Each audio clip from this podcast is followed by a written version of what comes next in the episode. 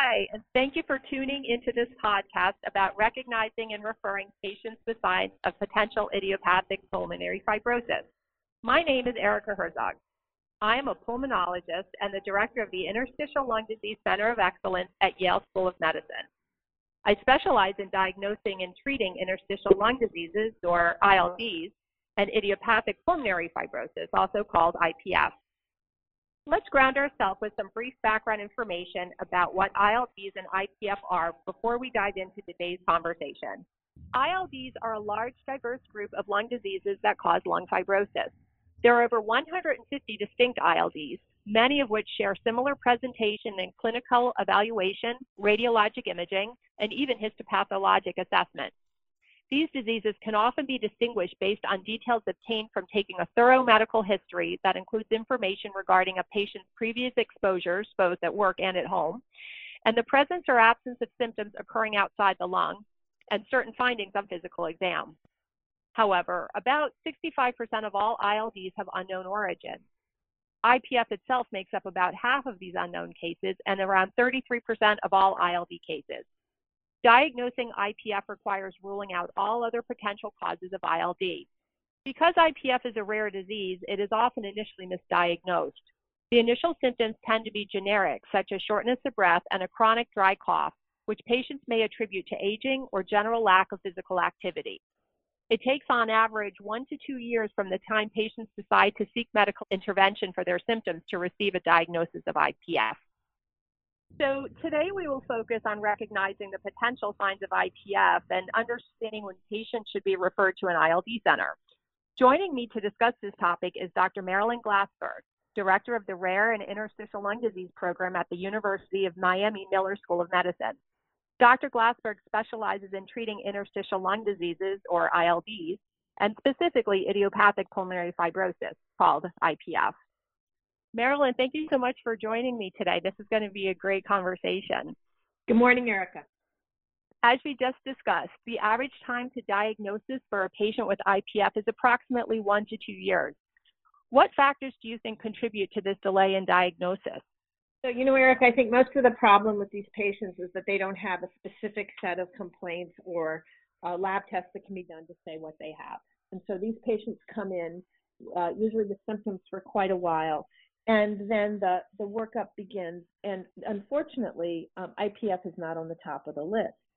So they get worked up for a variety of other causes, and this this disease, you know, sort of goes way down the list. And by the time it's thought of, these patients um, have further progression of their disease. And we know that the longer it takes to make this diagnosis, the worse these patients do.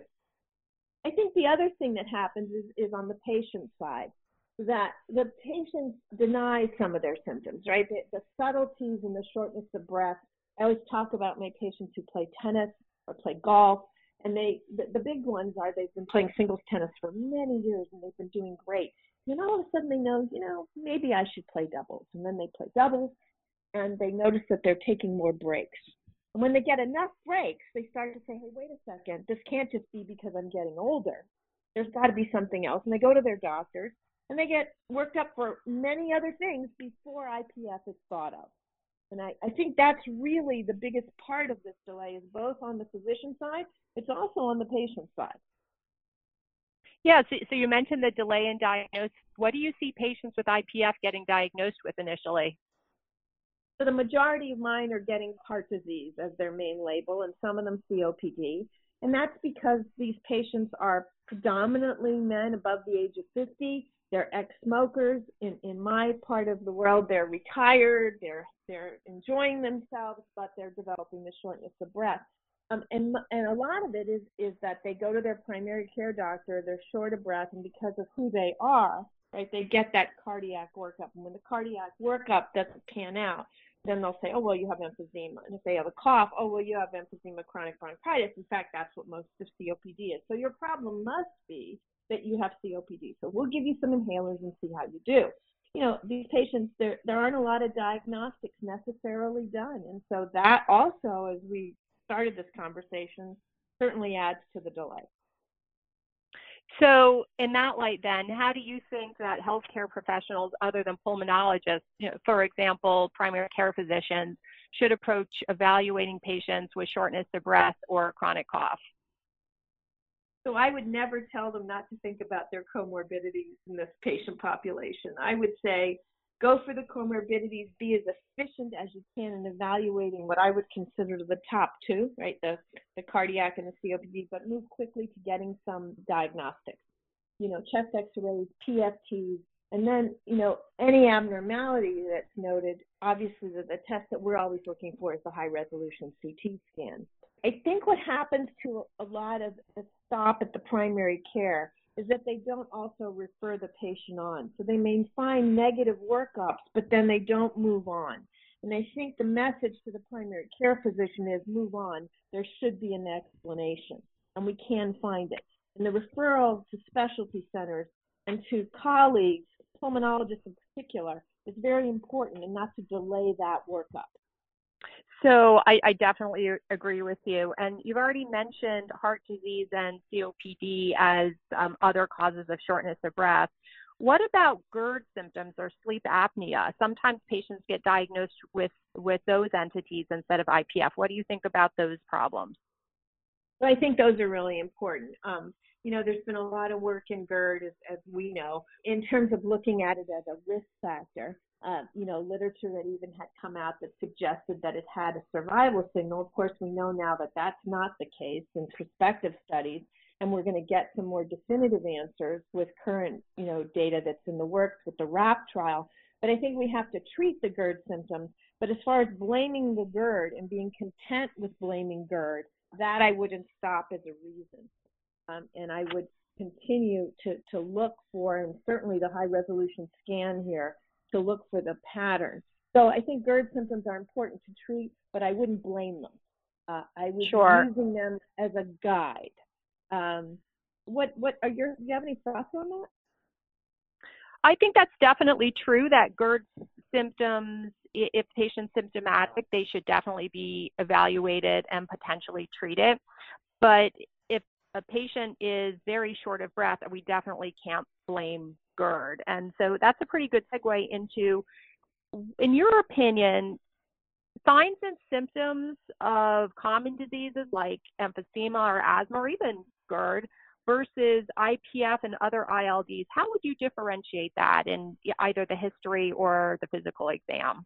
Let me talk first about the history because I think you bring up a very important point, and we can we can discuss this also in terms of the sleep apnea and other causes of shortness of breath. I always tell my fellows and my colleagues how important it is to take time to get this history, to take time to look at the risk factors.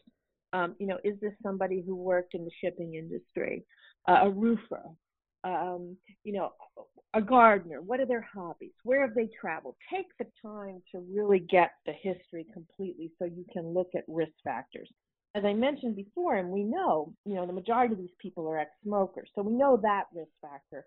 But when we're looking at other things in the history, it becomes very important. I think I'd like to um, talk a little more about two different things that you brought up. So one was the exposure history. And that mm-hmm. can either be at home, such as is there mold in the home, or do they have mm-hmm. a bird, or, or in the workplace. So, uh, what are some common workplace exposures that um, people might have heard about or might not realize is something that if they have it would give them a different diagnosis than IPF? I think the big one that we all talk about is asbestos exposure.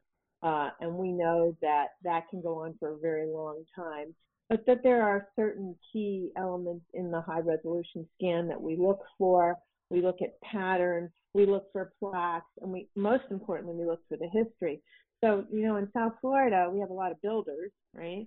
And also people who have retired here, like that worked in the plumbing industry in New York, right, in the under the streets and uh, lined the tubes, or people that worked in wallpaper where asbestos is incorporated in it to make it stick better. And so, you know, once again, it's asking them the, the right kind of questions. You say, well, you have asbestos exposure, they're going to say, well, you know, I've heard about that, but not really sure. So I always ask them, did you, what kind of work did you do, right? What, what exactly did you do? And then of course the ship workers, we do have a lot of retired veterans. asking them if they, you know, worked in the the brake linings. If they, uh, we also have people have hobbies with cars. So it's you know you're you're educating when you're with the fellows and stuff. You're educating them in a lot of vocations and what people do as well as what their hobbies are. Certainly, some of that comes after you see the scan, right? That can happen too, where you see the scan, you say, "Hey, wait a second, um, can I ask you a couple more questions about what you do?" Uh, so so those are, I think, the the biggest ones for me. Do you have others that you think of? No, I think you I think you hit it. It's it's really the mold and the asbestos, maybe some other particulate matter, and especially we see, um, as you said, the former construction. I, I had a patient who talked about in the 1970s laying asbestos in a sports stadium, and then in the 90s taking that asbestos back out of the sports stadium, right, right. and not re- not really wearing adequate protection other times. Um, right. So that that's very challenging. There's also, I, I, think there's something recently, there was a CDC report about um, dentists having an increased yes. risk of IPF. I'm not sure if the data on that are are clear or not because it was only one center, but you could certainly see any any profession where there's chronic exposure to particulate matter that your lungs aren't going to be able to handle, you're, you're certainly going to be at risk A dental technician who died actually, um, who had the classic pattern on high resolution scan, and what he did was made implants. Exactly. Yeah, I I actually so had two. I think um, a lot two dentists like that. Yeah, they don't realize their exposures. You know that the dust is going up while they're drilling, right? And they're not thinking about all those little particles. Uh, and the smaller they are, the deeper they're going in their lungs as they breathe them in. Um, the other thing I was going to bring up for us is um, an environmental risk that, that takes them away from the IPF diagnosis is hypersensitivity pneumonitis, is all the people that have birds here as pets that they don't consider as pets. So, you know, when we see nodules in the skin, for example, uh, you know, in an upper lobe predominant pattern, we're going to ask them if they're raising the chickens in their backyard. Um, it's not right. always cockatiels down here. We have chickens as pets. So it, it once again, you know, appreciating the culture of the patients is also important uh, in, in managing them. So that's our that's the only other environmental one that really stands out to me. Those those three: asbestos, the mold, and then the birds. Something else you mentioned was finding symptoms or physical findings outside of the lung. So a common consult that we'll get is patient with rheumatoid arthritis and lung disease. Uh, does this oh, patient oh, yes, have IPF? Yes, yes. So what you know, it, it's sort of a re-education process, I think, too, is that patients who have an underlying autoimmune disease aren't labeled as IPF as we know it, right? They're they're labeled in the association of the autoimmune disease they have. The, the problem, I think, a lot of times is the pattern on the scan obviously can be the same. But what really takes me, and I'm always very careful about, once again, in that history and physical exam, is looking at the patient's hands looking at the sides of the fingers, looking for the telangiectasias, looking for the sores on the tips, right? So things that would gear us, you know, ulnar, deviation that would gear us toward a rheumatoid arthritis diagnosis, dermatomyositis diagnosis, scleroderma diagnosis, and all of, you know, like the scleroderma presentation can be very broad. But as soon as we find something, then that takes us away from the IPF diagnosis and steers us down a different highway. But once again, you know, a lot of this is, is history too, right? Asking them, do you have joint symptoms? Are you stiff in the morning? Do your hands swell? Right? So that we can look to try to better get us tuned into their diagnosis. Uh, I, I absolutely agree with you how important that is. Yeah, it's it's funny because um, so we do a really good physical exam here, and patients come in. I mean, we make them take off everything and and put on right. a gown, and many of them aren't used to such a complete physical no. exam. But I mean, they're a little shocked that their pulmonologist actually wants to take a look at their their chest and their back to see do they have telangiectasias, do they have the shawl-like rash that you'll see with dermatomyositis. And I agree with you about the hands. You can really see so much. You can you know see the the nail pitting with psoriasis, the finger swelling with mechanics hands um, the palmar erythema, and then of course you, you talked about the the joint deviation um, and the sclerodactyly. Um, I mean, it is what other... now, right? I think I think what happens with these patients is that they're going to the primary care doctors, right, where they're the average time spent with this patient is so brief, right? It's like eight minutes nationally. So a lot of stuff, we want that primary care physician, you know, to zoom in on things that are, you know, not not cardiac and not COPD and get them to the IPF diagnosis. And a lot of that is referring them to us, who then we have to decide do they or do they not have, right, the IPF. But we'd like to get to the point where the primary care doctor is sending them in for just that diagnosis, right? That they will have gotten tuned into this. That would be so key. But you're right. I mean, I think that the, the history and the physical exam time is so critical in this diagnosis. So, so people love talking about the dry Velcro crackles that identify pulmonary fibrosis. What does that actually mean? And is that specific to IPF? So I don't, I would say it's not specific to IPF, obviously, right? Many, I always say there are many highways I describe, you know, in Miami. We have I-95, we have 395, we have 826, we have the Turnpike, and yet at the end, they all go to Key West. And Key West, that's called fibrosis. So you get, at the end, you get those crackling as the nice soft tissue that should be like a sponge, right? Really sorts really starts to harden and disintegrate, right? And and I always, um, you know, when I, I I scratch my hair a little bit, or I talk about, you know, the the sneakers with the crackle, right? That when you snap the tops to close your sneakers, when you don't have to tie them, that's what it sounds like. It's a very important finding. Unfortunately, it's a finding that's associated with some severity in the sense that that disease couldn't have happened two weeks ago. So once again, the history, right? It matches that the patient has had symptoms for a while. Um, and I think that also helps us in the chronology. I think that covers uh, how, you know, the primary care people, when they hear these crackles, how they might want to think about them. Right. I think that's really important because in, in terms of differentiating between entities like asthma or COPD, you're going to have the dry mm-hmm. crackles in, in a more interstitial fibrotic process and really unlikely right. to have that in in an obstructive process. And even congestive heart failure, there'll be crackles, but they'll be somewhat more wet. Yeah, the other issue is that where you hear the crackles, right? So that the, that when you're listening to the patient, right, we know that, that in IPF, this should be predominantly a basilar pattern, but how about rheumatoid lung, right? Rheumatoid lung is also a basilar pattern, right? Scleroderma lung. So it's good for fibrosis. It's not exact for IPF, but it's good to differentiate because it tells you some of what's going on in that lung. Right, and you're bringing up a good point about the basilar predominance because when we talk about CAT scans, um, we'll get into that. But um, oftentimes we find that patients will be documented as having clear lungs but then when we take a listen, either going further down on the back or going laterally, that we're able to, to hear mm. crackles that might have been missed in the outpatient setting. Is that something you see as well? Sure. Sometimes they only listen anteriorly also. So you may not hear it. So it's, right. it's all in taking the time to do the physical exam. Exactly. Right. And so now, in terms of um, adjunctive testing, a lot of primary care offices are able to do, at the very least, spirometry. I mean, when, when people come to us, they get a full set of PFTs. What types of patterns should people on the front line be looking for to help with the diagnosis of interstitial lung disease and particularly IPF? Yeah, so you know when I give this when I, I give this talk with the family practice and the primary care physicians, I say be careful of normal PFTs.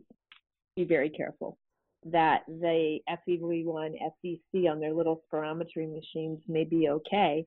In fact, it may be high, right? Because in a, mm-hmm. in a mm-hmm. restrictive pattern, we know that the FEV1 can be low, but we'll have preservation of the ratio. Yeah, so I'm very passionate about the low FEV1 leading to a diagnosis of COPD. I mean, the patient may have a COPD component, but when the FEV, yes. when the forced vital capacity and the FEV1 are both low, yep. r- really it's it's leading to a delay in diagnosis, and it's it's not getting the patient uh, the care that they need early. So if, as you said, if the ratio is particularly high, or if the F, just look at the FVC. If that's low in proportion to the FEV1, that would be time to send to a pulmonologist for full PFTs. the other thing that happens though is that these people, at least in our hands, if we're lucky enough to see them early, right, and and they they their complaints for whatever reason have been enough to get the high resolution scan, they may have normal PFTs. So so for me, I'm very you know when they send me the the little machine stuff from their office, I say you know, that's great that you did that, but and I'm so glad that you went ahead and sent the patient despite the normal PFTs. Yeah, that that I think that's that's the other piece. So I so agree with you um, that use the test sparingly, but use it with anything that looks suspicious, like the FEV1, FVC being, uh, you know, uh, both being low. Watch out. Right. And what about the diffusion? So what we'll see sometimes is somebody has what looks like normal spirometry, but then their diffusion capacity is down in the 40s or 50s. What do you think about that? So I think I don't see those coming from the primary care. So I'll see those coming from the pulmonologist, and that for me is a flag. But they've been taught that the low DLCO is more consistent with COPD. We we realize obviously in the interstitial lung disease world that that's not the case. That this has a lot to do with this basilar uh, involvement of the disease, where oxygenation, because of the ventilation perfusion zone, gets impaired, right? And that that does seem to do very well with them presenting with an oxygen impairment as well as a low DLCO. You mentioned uh, low oxygen, and a lot of times what we'll see is patients have an O2 sat of 95% resting. Yep. And they've never been walked. What do you yep. think about ambulatory oximetry in a six minute walk test? So for our center, it's mandatory.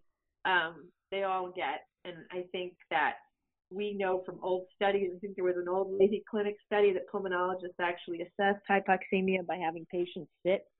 And uh, when they saw that the saturation was above 90%, they didn't walk them.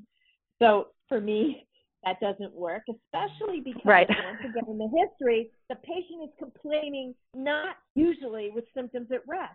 They're complaining with symptoms with exertion. So to me, a six minute walk test is fundamental. Right. So now in terms of, let's switch gears and talk a little bit about the next step. Let's say you're a primary care physician and um, uh, interstitial lung disease is now on the differential. Patient with long-term shortness of breath, dry cough, dry crackles, nothing else on physical exam, and they look like they're mildly restricted on PFTs. What's next? So the primary care doctors will do an X-ray.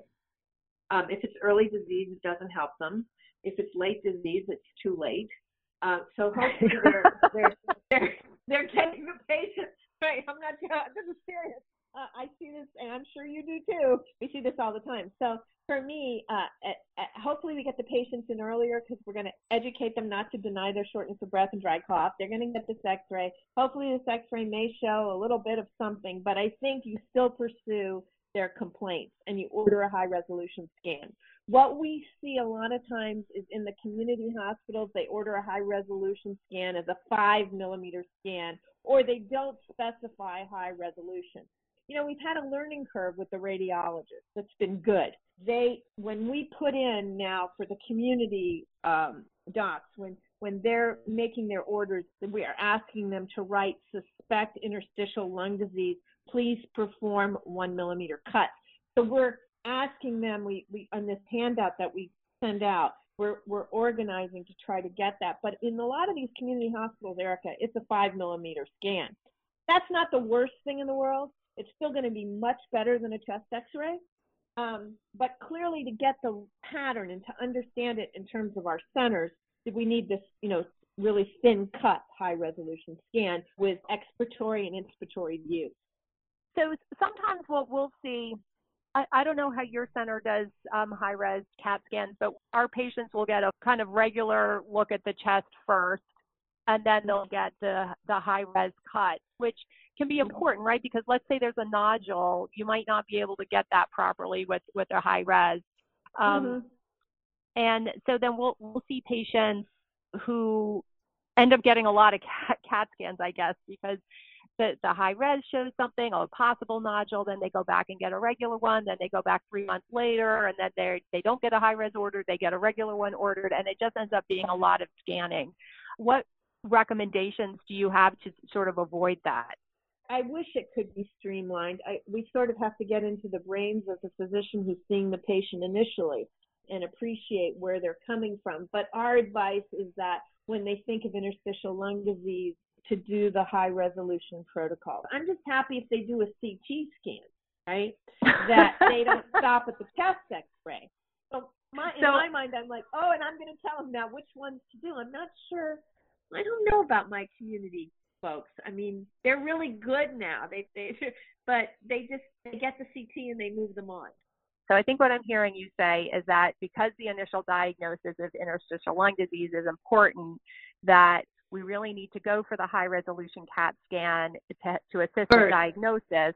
And then Yeah. in terms of repeat scanning, you sound like you're like me and my, my colleagues up here, where we don't routinely scan in a highly regular fashion in a patient who's stable and whose symptoms and are, are really not progressing. Is that correct? That's fair. I absolutely agree. I mean, I use I use my walk test as a barometer, right? I, I routinely bring them back, um, you know, especially if they've had any requirement for oxygen before.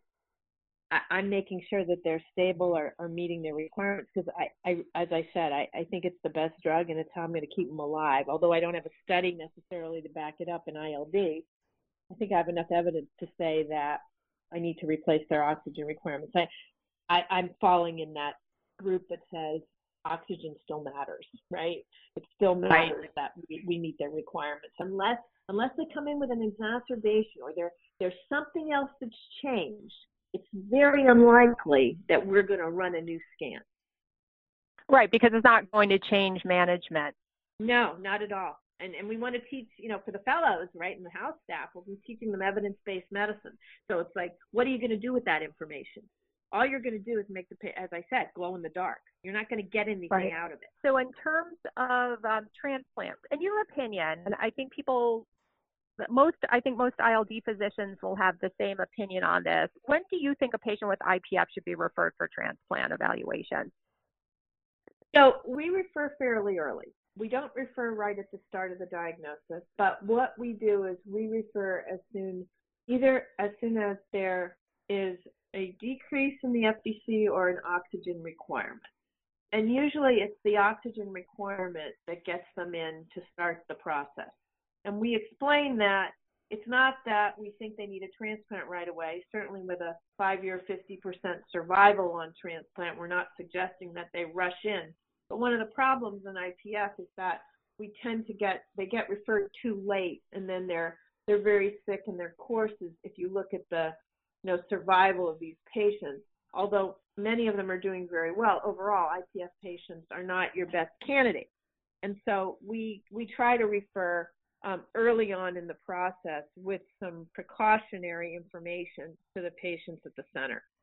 The problem is in this disease is that it's so unpredictable. I think that's the point you point out is that if there's Right. anything that gives you a flag, send them because by the time they end up like this patient yesterday, who I really feel badly about because we we tried very hard, it, it, it's very unlikely that that she's going to be able to get through a transplant at this point. Right.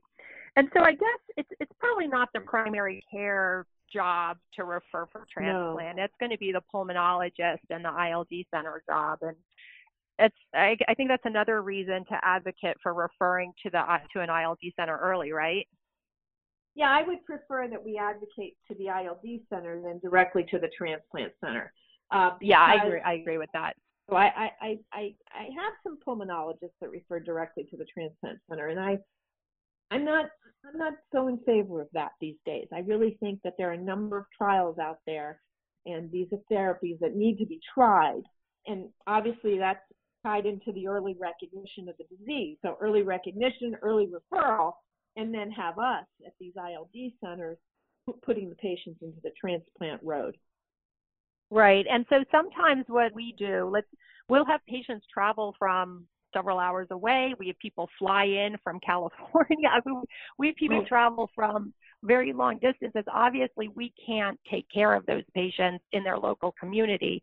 So we do a lot of co-managing where we work mm-hmm. closely with the community pulmonologist or the community physician to enable sort of optimal care. So we'll establish the diagnosis and then we'll get the, the primary on the phone and we'll we'll talk about how we're going to start an antifibrotic or we talk about how we're recommending clinical trial entry or, or transplant evaluation. Do you have that You're referring, situation? Oh yeah, absolutely. I mean, I, I get them from all over the globe uh, all these patients. And I think the partnership is key. Uh, and in fact, if they've come from, some of them do come from a primary care, as you mentioned. Some of them come from pulmonologists. But I'm also very good at creating a network of pulmonologists in these places that tend to refer a lot to us, even from afar, you know, Alabama, the Caribbean. I mean, there's a network in South America so that we can partner with a pulmonologist there. So when that patient gets that acute exacerbation, there's somebody on board for them or there's even somebody on board to do that routine six minute walk test when they live in the mountains in Guatemala, right? That knows what to do with these patients and partners with us and communicates. I mean, you know, the internet and Skype and all of this makes it so much easier to do this networking. And I agree with you. They they have to have a community physician partner. Absolutely.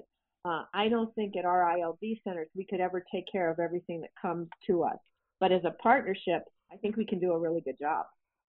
No, I definitely agree. And your your point about having a local pulmonologist in addition to primary care is, is really important because not having to travel to a distant center, being able to go get your routine testing at a, a, place that's 20 minutes away, and then also think about if, if God forbid the patient gets admitted to the hospital, having right. that pulmonologist that knows the patient and can help manage either the medications or the ventilation. I mean, it's very, very difficult when you're a very sick ILD patient, IPF patient admitted to the hospital and nobody knows your history, which I guess brings up the point of of the uh, the primary care.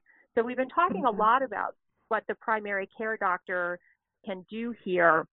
I think my bias is that it's the primary care is, is really valuable in identifying that there's a respiratory issue, potentially ILD. But in terms of sorting out which one it is, probably not really in that the primary care purview. What do you think? Yeah, I, I, I agree with you. I mean, I, I, I think that they they should um, they're they're really good as the first stop. It's such an important stop, but it's to keep the momentum going right and refer these patients along. I, I agree. Yeah. So you actually you mentioned the internet before. Um, yes. Do you have recommendations for patients and healthcare providers for what they should do if they want to learn more about either ILD or IPF? So we have the um, PFF, the Pulmonary Fibrosis Foundation. We have the American Lung Association that has recently entirely revamped their site. Uh, it's it's excellent. It's written very well for them to understand. PFF has podcasts. We also have insights in IPF.com. So these are all sites where the information um, is correct. But there's a lot, as uh, you know, there have been at least one major publication about the problems of what's on the internet. You know, a lot of times when you're talking about this, you're referring them to a website or you're referring them to clinicaltrials.gov where they can see all the different trials. You know, it's buyer beware. There's a lot of misinformation even on clinicaltrials.gov. So they have to know, right, where to go get the right information and also be aware that a lot of the information is not it's not filtered and I tell that to the to the primary care docs too. You know that the recognition of the disease is important. It's also important how you guide them in management of that disease, right? The diagnosis is key, but how you get them into the right avenues is so important because these are desperate patients. Once they go on that internet and they start reading how horrible this is and that they're going to be, you know, they're going to die, they come in with their burial plots and they say, but I found this, right? I found this treatment that'll that makes you live longer. The guy, you know, there's this there's this person asking for money because he's trying to, you know, uh, work on his company so that he can create this longevity program. And I'm like, no, no, no, no, no. You know, like let's focus on what we can do. Here's some sites where you can read in addition to what I'm expounding on. You can do this and really sort of energize them to get the right information. Well, so do you think there's anything else that we haven't touched upon that would be important to discuss today?